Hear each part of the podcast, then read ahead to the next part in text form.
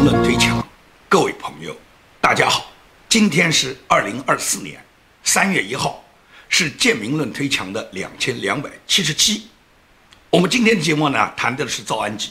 也就是赵安吉案到昨天啊有重大转折。那这个重大转折是什么呢？也就是我们等了将近二十天，从二月十号大年初一赵安吉死亡案发那一天，那么。警方一直是嘛是三缄其口，始终呢是遮遮掩掩，不愿意吐露这个案情里面最主要的赵安吉死亡的各种细节。那么细节你不吐露，那你可能警方在调查，但是对这个案子的定性，他们一开始说是是一场不幸的死亡事故啊。但是到了昨天，德州布兰克县警方终于承认了，他们现在已经把赵安吉的死亡案呢当做刑事案件正在调查。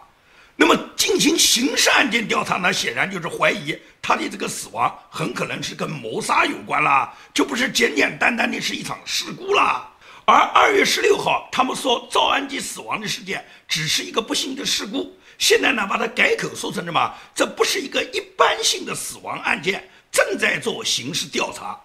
根据昨天美国这个主流媒体啊，是大媒体啊，叫 CNBC 啊，美国主流媒体一直是不愿意谈赵安吉这个案件他的死亡事件的，所有主流媒体基本上都是闭口的。直到昨天，美国呢主流的大媒体 CNBC 呢，他在二月二十九号做了一个专门报道，报道是援引德州治安官办公室，他对外面表示，福茂集团首席执行官赵安吉本月早些时候去世。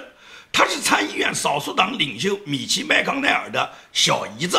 此案呢，正在接受呢警方的刑事调查。他解释，二月十一号午夜过后不久，当时时年五十岁的赵安吉和他驾驶的汽车冲入了德州约翰逊城一家私人牧场的池塘内。最终呢，他本人被打捞救出以后呢，他本人已经死亡了。案发地点呢，距离奥斯汀城呢有四十英里远。然后，这个治安官办公室就表示，这起事件不是典型的意外事故。布兰克县治安官办公室周四呢，给德州的总检察长叫肯巴克斯顿，给他呢写了专门汇报这件事的一封信。这封信里面写道：此次事件我们可以看成是一起不幸的事故，但是治安官办公室仍然将这起事故作为刑事案件正在进行调查。直到有足够的证据能够排除所有的其他犯罪的可能，我们才能证明这是一个事故。同时呢，在整个这个调查没有完成之前，我们是不能向外界披露任何信息的。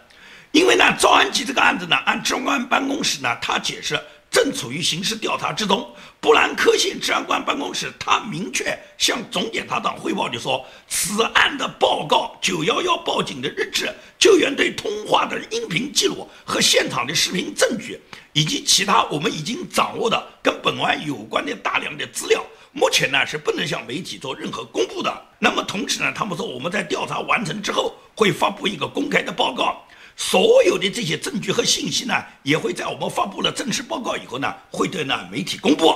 他解释现在为什么不能让媒体知道，不能够在调查报告完成之前能够泄露里面所有的细节，能够让外界知道所有的音频、视频记录。他说，主要是在调查报告完成之前，所有的视频和其他信息一旦披露的话呢，将会干扰我们的调查，以及呢可能会影响呢日后证明此事。真是一个刑事案件的话，那么呢会妨害呢我们对刑事案件的起诉。这是媒体披露的，是当地治安官办公室向总检察长呢汇报的这封信的内容。那么关于赵安吉之死，并非是典型意外的事故声明，以及信中提到的检控字据，都标志着赵安吉死亡几天后发布的最初声明啊，到现在已经呢。当地治安官办公室有了明显的转变了，因为你看啊，当地治安官办公室在二月十六号他就发布过一个声明，他声明表示，就是救护人员是来自于 EMS 的这些人员，试图对招安吉采取紧急抢救措施，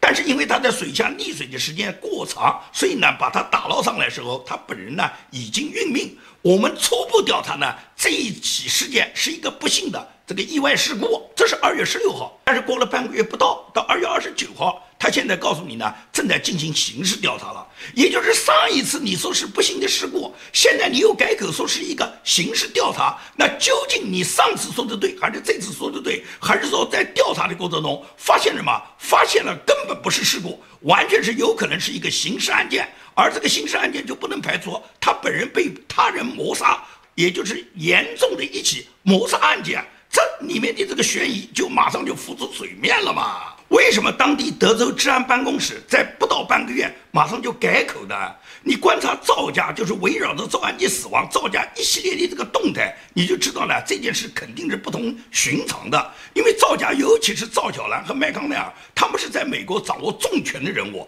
他们的信息是非常非常敏锐的，他们可以得到我们常人完全不了解到的信息。从麦康奈尔的辞职，你就知道他跟赵安基的死亡是百分之百是有关系的。为什么治安官办公室过了半个月就改口？为什么麦康奈尔在昨天他就宣布辞职？其实，在麦康奈尔宣布辞职的前一天，德州当地的报纸叫《奥斯汀美国政治家报》，就专门报道了赵安基死亡的一则新闻报道。这个报道它看上去像炒冷饭一样，就是把过去赵安吉死亡的前前后后的这些基本大家已经都知道的内容又重新披露了一遍。但是这个报道中出现一个重要的细节。跟之前的提法是完全不一样的，也就是在这篇报道里面明确说到，赵安吉的汽车是在深夜转向了一个小池塘，然后车子沉入塘内，被淹没了一个多小时，他最终打捞上来已经死亡。这句话里面的重点就是英文中啊有这么一个单词叫 “well”，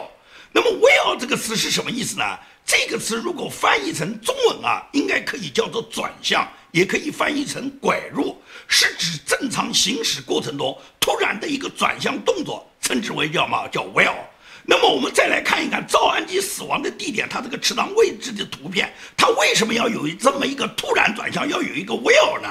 也就是你从我曾经发布过的这张图片，你可以看出啊，这个图片我呢当时发布的时候是让大家了解赵安吉死亡的池塘跟这个篮球场。彼此之间的一个实景位置的，就是这张图片，它是一个实景图片。那么这个篮球场上面是有一个小朋友正在打篮球，他的对面呢就是一个小池塘。那么篮球场和小池塘的这个中间呢，你可以看到它是呢是有一条小路的。通常大家可以讲，开车肯定是从嘛从路上开，不可能是随随便便从草地上开，也不会随随便便从篮球场上面横冲直入嘛。如果是直线倒车，如果倒入这个池塘，那么就只可能是从篮球场的方向往后倒了。他的这个车头应该是冲着这个正在投篮球的这个小朋友这个投篮的这个方向，而车尾是冲着池塘方向倒车迅速驶入。这种可能性几乎是没有的，因为大家都知道。他们整个这个幺零幺的这个豪宅啊，它是一个什么？是一个非常富有的豪宅，价值是上千万美元。这个里面可以讲亭台楼阁是非常多，家里面的这个房子呢是非常豪华的，牧场也非常大，包括它都有跑马场，都有马厩嘛。这套房子从地址上来看，它是呢是赵安吉的老公布雷耶。在挂在她的一个信托公司的名下，这个公司的地址和她老公在芝加哥注册的自己的主要的投资公司的地址是一样的。很多人就说这个就是他家的，其实呢是代持的，也就是布雷约花钱买下了这个庄园，但是呢是给赵小兰和麦康奈尔两人居住的。赵安吉这一天就是大年初一这一天，是在姐姐姐夫家跟姐姐姐夫一起呢是度过新年的。那么喝点酒肯定是很正常的啦。所以说呢。按照这个这么大的一个庄园，他们家里面的停车位置，通常来讲，美国人每家呢都是有一个室内车库的。那么家里面房子越大，可能车库的位置越多。一般人的家里面车库至少是一到两个车位，有三个车位的，这个就基本上是豪宅了，就是很大的房子了。而像他们家这种房子，有三个以上，甚至是四个、五个车位的这种车库是完全可能的。而通常呢，车库一般都是停主人的这个车。来访的访客，他的车呢，大部分是停在抓物位上面，也就是进入车库的这条道路呢，美国人叫抓物位。这个呢，因为各家的这个车库如果大小不一样，抓物位的长短也不一样，有的人家抓物位上面停十辆八辆车都停得下的。也就是说，赵安吉的车多半呢，要么是停在姐姐姐夫家车库里面，要么停在抓物位上面，或者他们家里面还设有一个巨大的。允许客人来停车的一个停车场，因为他们家里面房子很大，要而且是高朋满座，经常可能是开 party，一来就来几十几百人啊，因此就是有可能还有一个专门供访客停的一个巨大的停车场，也就是这个意思是什么呢？就是赵安吉的车，他要么停在姐夫家的车库，要么停在抓位上面，要么停在专用的停车场上面。那无论你停哪个位置上，你把它倒车倒出来，那仅仅是倒两步，然后就正常行驶了。也就是赵安吉当时，如果是他坐在这个车上，他是倒车倒出来；如果是倒下池塘，那只有两种可能：一种是完全行为不受控制，他倒车时候就不断加速，就是横冲直撞，然后顺着那个路快开到池塘那边时候，他又有一个突然的 well，有一个转向动作，一下子栽进池塘。这是指他自己当时上车驾驶的时候就已经错误操作，而且是完全不受控，他本人沉入这个池塘中，他也没有任何自救能力，最终呢就活活被淹死了。这是一种可能，还有一种可能，他应当是正常行驶。那么在这个行驶的过程中，在接近池塘或者是超过池塘了，因为是倒车，应当是超过池塘了。超过池塘的位置以后，他突然来一个挂倒档，然后一个急速的 well，急速的这个拐入转向，转进了这个池塘。这种可能性也存在。如果是这样的话，就要问问他为什么开得好好的，要突然挂倒档，突然要急速的倒入这个池塘呢？是什么原因导致的？他为什么要这么去做呢？从救援队打到前面，我们看到的所有细节里面，从细节里面我们来分析啊，就是救援队当时打捞的时候，因为是没办法把他从这个车子里面把这个人把他拖出来，最终是企图呢调来拖车，把他这个车子先从水里面拽到岸上来，拽到岸上来就容易把人从车子里面弄出来嘛。但是最终是变成拖车的绳子不够长啊。那么绳子不够长能解释什么呢？只能解释就是说赵安吉当时驾的这辆车，一是什么？是急速硬拐弯，而且是大速度摁冲过这个堤坝的这个堤岸，像炮弹一样冲到什么？冲到这个池塘，一是冲击力相当大，冲得相当远。第二个什么？是很可能这个车就像马斯克讲的。特斯拉的车是有一定漂浮功能的，它这个车冲到了那个池塘水面上面，它没有立即下沉，而是又漂浮了一段，而且是向后漂浮了一段，然后这个车才慢慢下沉的。那么这个过程中，大家就要问了：赵安基难道自己没有自救的能力吗？因为既然是漂浮，就显然不会立马下沉，不会立马下沉，车门应当是能打开，至少是嘛，在车感觉到要下沉的时候，应当是可以把玻璃摇开的哇。因为在这个过程中，哪怕只要有一个十秒、八秒，赵安基从车舱里面爬出来，然后游上岸，对于他这种游泳健将来讲，一点都不费事的。为什么他不自救？最终这辆车打捞人员证明是所有的车舱都是密闭的。还有一个就是我不知道特斯拉车有没有天窗啊，因为我没有开过特斯拉车，我不了解。正常的很多高档一点的车都有天窗的。那么也就是说，赵安吉在车子下沉的过程中，当他感觉到车门打不开，完全可以开启天窗嘛，从天窗里面爬出来，这种可能性没有吗？就是说他为什么不自救？这是呢，大家呢非常非常不理解的。下沉的过程中，至少是有个十秒、二十秒，甚至是更多一点时间。在这个时间，如果赵安基他神志是清楚的，如果是他自己错误操作，不慎他自己倒车，然后倒入池塘了，他完全应当能够自救，从车窗里面爬出来，从天窗里面爬出来，或者是他自己。当这个车已经沉下水面，所谓的这个水里面的压力和车里面压力一样的情况下，他也完全可以打开车窗，从水里面把它游出。凭他的这种游泳能力，凭他五十岁左右这种年富力强的年龄和他自己的身体状况，他有什么不能够达到自救的目的呢？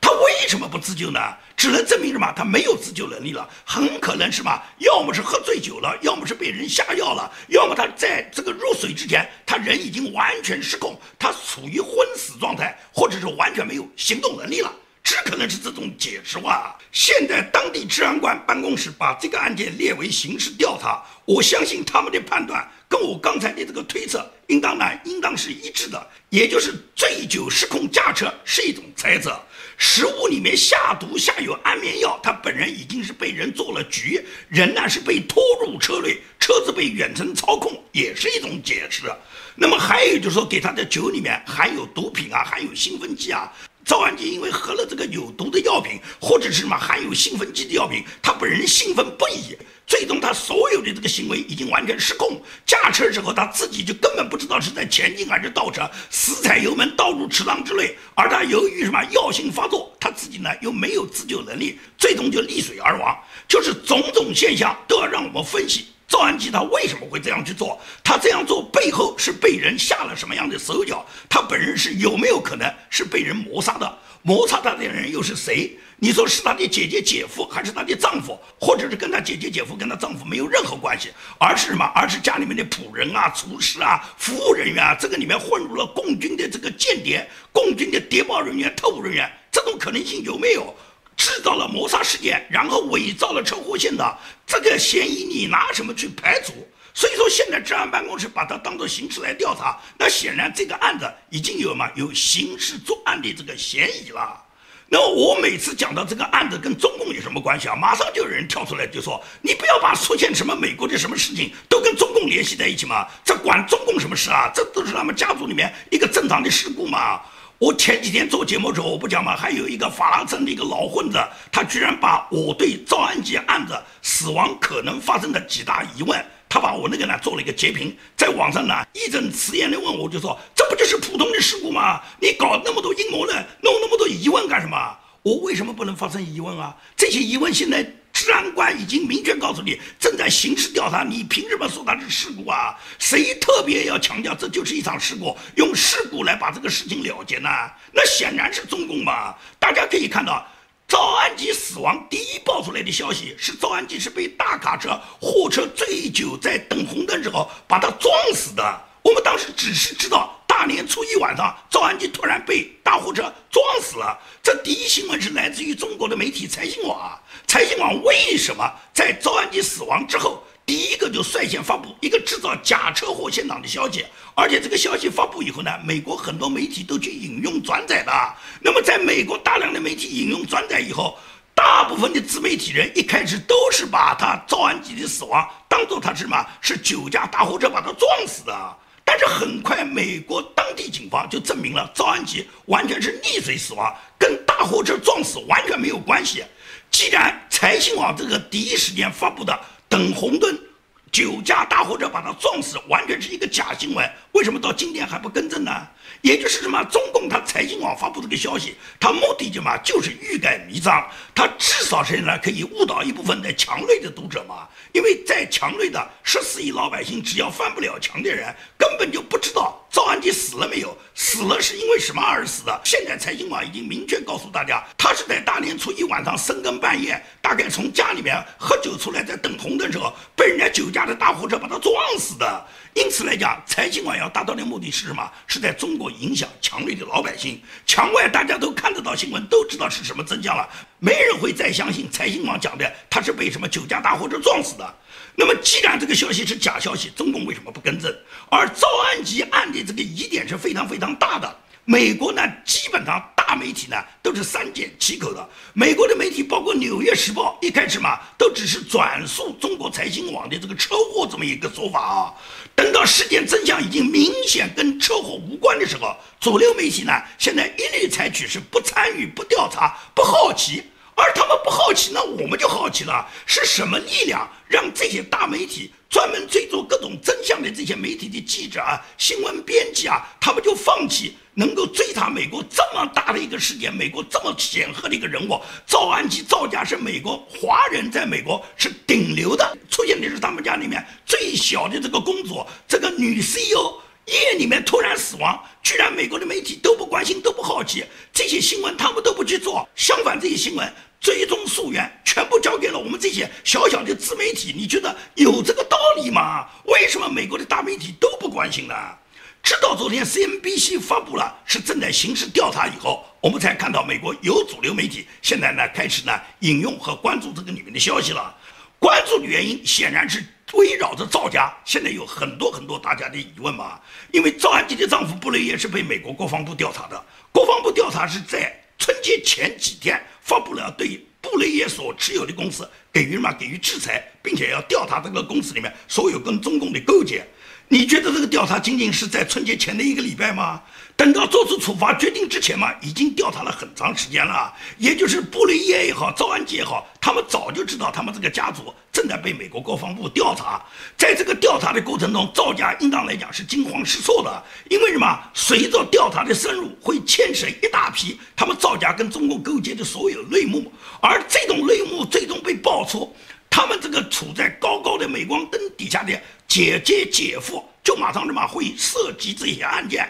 然后造假在美国政治圈里面，在商业圈里面，他过去吸引那种闪闪发亮的那些光环，很可能就会褪去。很多内幕被调查说，这个家族不仅仅什么是声名狼藉，很可能嘛，很可能还被美国送上法庭。所以对于造假来讲，该赚的钱都赚到了，该获得的政治荣誉都获得了。该获得的各种社会影响，获得的各种金钱名利，造假是滚滚的财富，可以讲呢，十辈子八辈子也用不完啊。因此嘛，造假肯定有金盆洗手的想法嘛，也就是跟中共要切割了嘛，也就是远离中共，不能够再粘得太紧。目前来讲，被美国国防部调查，那不简简单单的啊。国防部调查涉及到军阀，涉及到美国国家安全，你觉得这个调查能是那么简单的调查？调查出来的结果能不把它造假，所有昔日的那个美丽的光环全部扒掉，不把他打到十八层地狱里面去吗？所以赵家显然嘛是想退出的，但是你觉得你退出就能退出吗？中共就追杀上门了哇！江湖上历来的规矩就是，一旦你嘛你入了杀人的黑帮，你进了黑帮以后，你人人手上都是要沾血的。你想退出江湖哪有那么简单？退出江湖把脑袋留下再走，也就是你造假早就上了中共的贼船了。你现在想弃船上岸哪有那么简单啊？也就是中共可以这样讲，随随便便就可以杀掉你们家里面一个。重要人物，比方说赵安基，赵安基是掌握跟中共勾结可能是最多线索的，或者是很多造假里面跟中共勾兑的事都通过赵安基和布雷耶，通过他们两人完成的。你显然麦康奈尔和赵小兰都是躲在后面的嘛，所以说呢，赵安基很可能是造假掌握机密最多的，因此呢，把赵安基干掉。给造假一点脸色看，你想甩掉中共没那么简单。也就是造假明知道什么，赵安基干的一定是中共，但是有说不出，最终就变成了造假也要低调，老迈也要低调，因为什么根本没办法去解释赵安吉被谁干掉啊？那都是什么？都是我们想跟人家金盆洗手，我们想脱离上岸，但是人家不允许，所以人家先灭了赵安吉嘛。因此，赵家心知肚明嘛，所以赵家也好，麦康奈尔也好，最终是有苦难言。这就是赵家为什么在赵安基死亡之后，一不要尸检，二不要调查，第三个赶紧把车子要回来。赵家对赵安基的死亡是低调再低调，然后低调到不能再低调的地步了。但是不管赵家如何想低调度过这个难关，川普五连胜摆在那儿啊，也就是川普不断的胜利之后，川普的胜利已经锐不可挡之后，这时候麦康奈尔知道已经没有办法阻止川普呢，可能在二零二四年再次问鼎白宫了。那么在这种情况下，麦康奈尔就要考虑他自己的末日要到了，因为川普多次在竞选里面就说过，他一旦入主白宫，他肯定要去打破华盛顿的沼泽，首先要清算什么？共和党建制派里面，布什家族和麦康奈尔这两个呢，是共和党里面最大的沼泽。因此呢，川普他誓言要铲除麦康奈尔的。所以麦康奈尔过去呢，他一直是呢跟共和党的建制派、跟布什家族合作，阻挡川普，不断的去打击、陷害川普。现在看看所有的招数呢都没有成功。他过去跟民主党的合作，也是跟民主党合力呢去围剿川普。但是这个围剿呢，显然呢也达不到效果。而川普现在呢，离他的胜利是越来越近了。麦康奈尔就考虑到，如果川普上台以后，整个共和党都团结统一在川普的麾下，你麦康奈尔过去跟共产党勾兑的那些所有的那些内幕，都会给你掀出来。现在小姨子已经死了，只要是能够证明小姨子死跟共产党有关联，你麦康奈尔是逃不掉的。所以麦康奈尔跟中共勾兑了那么多年，他本人的种种劣迹，如果是马上败露的话，那对于麦康奈尔，他这一辈子的名声就毁掉了。所以麦康奈尔明看到自己在党内的地位不保，一旦川普再次问鼎白宫，百分之百会调查他。因此来讲的话，麦康奈尔现在就选择嘛，选择自己主动退掉，所以他马上就突然宣布他要辞职。他把辞职的时间就定在今年大选的时间，也就是大选，如果川普你赢了，反正我们老麦已经走了；如果你川普没赢，我老麦帮助民主党扫完最后一个民主党最大的这个障碍物，我现在也功成名退了。所以说，这是麦康奈尔他以退为进，他自己耍的最后一次花头。他没办法去把他杜绝，他跟他小姨子赵安吉的死完全无关，他也不得不在他自己辞职报告里面提到他小姨子的死。他在演讲中提到半个月前因意外去世的赵安吉，他曾妻子最小的妹妹的去世，这样的痛苦呢，是造成他促使他自己反思的一个时刻。他在演讲中具体呢讲到赵安基，他是这么去说的：他说，当你失去亲人时，尤其他们这样的年纪，轻轻就走了，悲痛之余会伴随着你某种内循。他所以说他要内循呢，他现在呢就要突然辞职。他的辞职跟赵安基显然是有关系的，跟他赵家被调查是有关系的。因为《华尔街日报》啊，在二零一九年六月三号就曾经发布过一个重磅文章，专门调查赵小兰和麦康奈尔跟中国的关系。赵小兰在本人出任川普的交通运输部长之前，他曾经担任过中共一家大型建材公司的董事，持有海量股票。每次呢，当麦康奈尔在竞选在连任的时候，他都会变现一部分，然后这些钱呢，全部呢去给麦康奈尔他的竞选呢，给他巨额的资金支持。那么，最终在媒体的追问下，赵小兰呢，在二零一七年上任川普那一任的交通部长之前，他承诺呢，他会呢很快呢把他这个股份最终呢会把它退出。但是实际上呢，他根本不是像他自己讲的那样，而是他在《华尔街日报》登出他这篇报道的当天，他就把他自己手上所有的股票呢全部把它出空了。那么他实际上是想摆脱他跟中共之间呢之间的瓜葛，但是他造假跟中共勾结的太深了，他根本没办法摆脱造假这么几十年来跟中共根深蒂固的彼此之间的勾兑。而他尽管他出售了股票，仍然是《华尔街日报》和美国的大媒体都在追着要追讨他造假跟中共的关系啊。而麦康奈尔当时是紧急公关啊，让民主党停止调查，并且一再跟民主党保证，二零二零年。如果他本人呢，参议院领袖继续连任成功以后，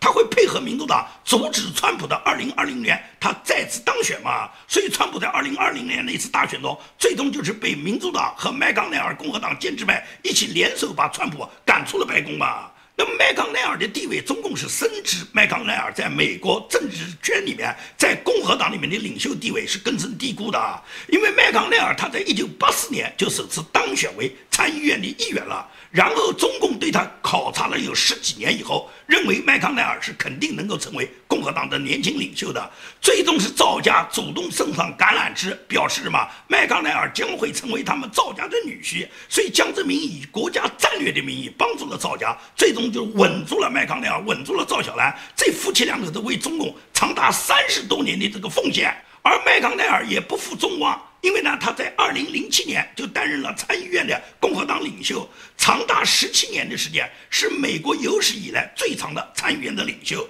那么已经干了十七年了，他自己的任期要到二零二七年才到期呢，他为什么现在马上就退掉了呢？那是因为什么？他知道他赵安吉死亡的事跟他是脱不了的干系，他现在已经扛不住了。尤其是川普今年十一月份如果再次大选成功的话，他百分之百会受到一个彻底的调查，所以他突然宣布辞职了哇！在他自己刚刚度过八十二岁生日的这一天，他突然站在参议院大厅里面，泪流满面、略带哽咽地说道：“我今天站在你们面前，将是我作为参议院共和党领袖最后一个任期。他不能呢回避他小姨子赵安吉的死。他最终说到什么？他说是时间之父仍然不败，我不再是那个坐在后面希望同志们记住我名字的年轻人了，而现在呢，也是下一代领导层呢该崛起的时候了。”他讲这个话什么意思呢？就是他当年作为参议员的时候呢，他是坐在后排，没有人呢是知道他是谁。一九八四年他在竞选肯塔基州参议员时候呢，他被当时时任总统里根总统呢把他名字都叫错，因为里根根本不认识你是谁啊。里根当时把他叫做米奇奥唐纳，都不知道他叫米奇麦康奈尔。所以说呢，他现在呢就认为他经历了这么几十年，在美国已经树立了他自己巨大的影响。他在准备辞职的发言中，对他妻子赵小兰呢，给予他多年的支持呢，是非常多的赞美和感谢。当然了，他不能不提到他刚刚死去的小姨子，也就是他说赵安吉的死，促使他自己呢有了某种内循，因为赵安吉那么年纪轻轻就走了，对他来讲是一个巨大的冲击，所以呢，他痛定思痛，他决定呢现在要辞掉参议院领袖的这个地位了。这都是他说的冠冕堂皇的好话，实际上。他本人是不得不辞职，因为赵安吉的死一定会涉及到姐夫，涉及到赵小兰，涉及到赵家跟中共之间的勾结。无论是美国来调查，还是国防部来调查，最终这个家庭跟中共这种最后的勾结啊，不会随着麦康奈尔他辞职这件事呢，就让他什么，就让他这么飘过去了。赵安吉他自己这个刑事调查。它的最终结果会是什么样？我们现在呢仍然不能随便猜测。但既然把它当做刑事案件来调查，那就是一定有作为刑事调查案件里面的根据。那么最终等到赵安杰案件全部水落石出以后，等到具体结果出来以后，我再跟大家呢做跟踪报道。也就是赵安杰的案子，它浮出水面多少，咱们就报道多少。随着这个案子的不断的让大家越来越看清，那我们就能了解整个事件里面的来龙去脉了。好，今天的节目呢，我就跟大家说到这里，谢谢大家。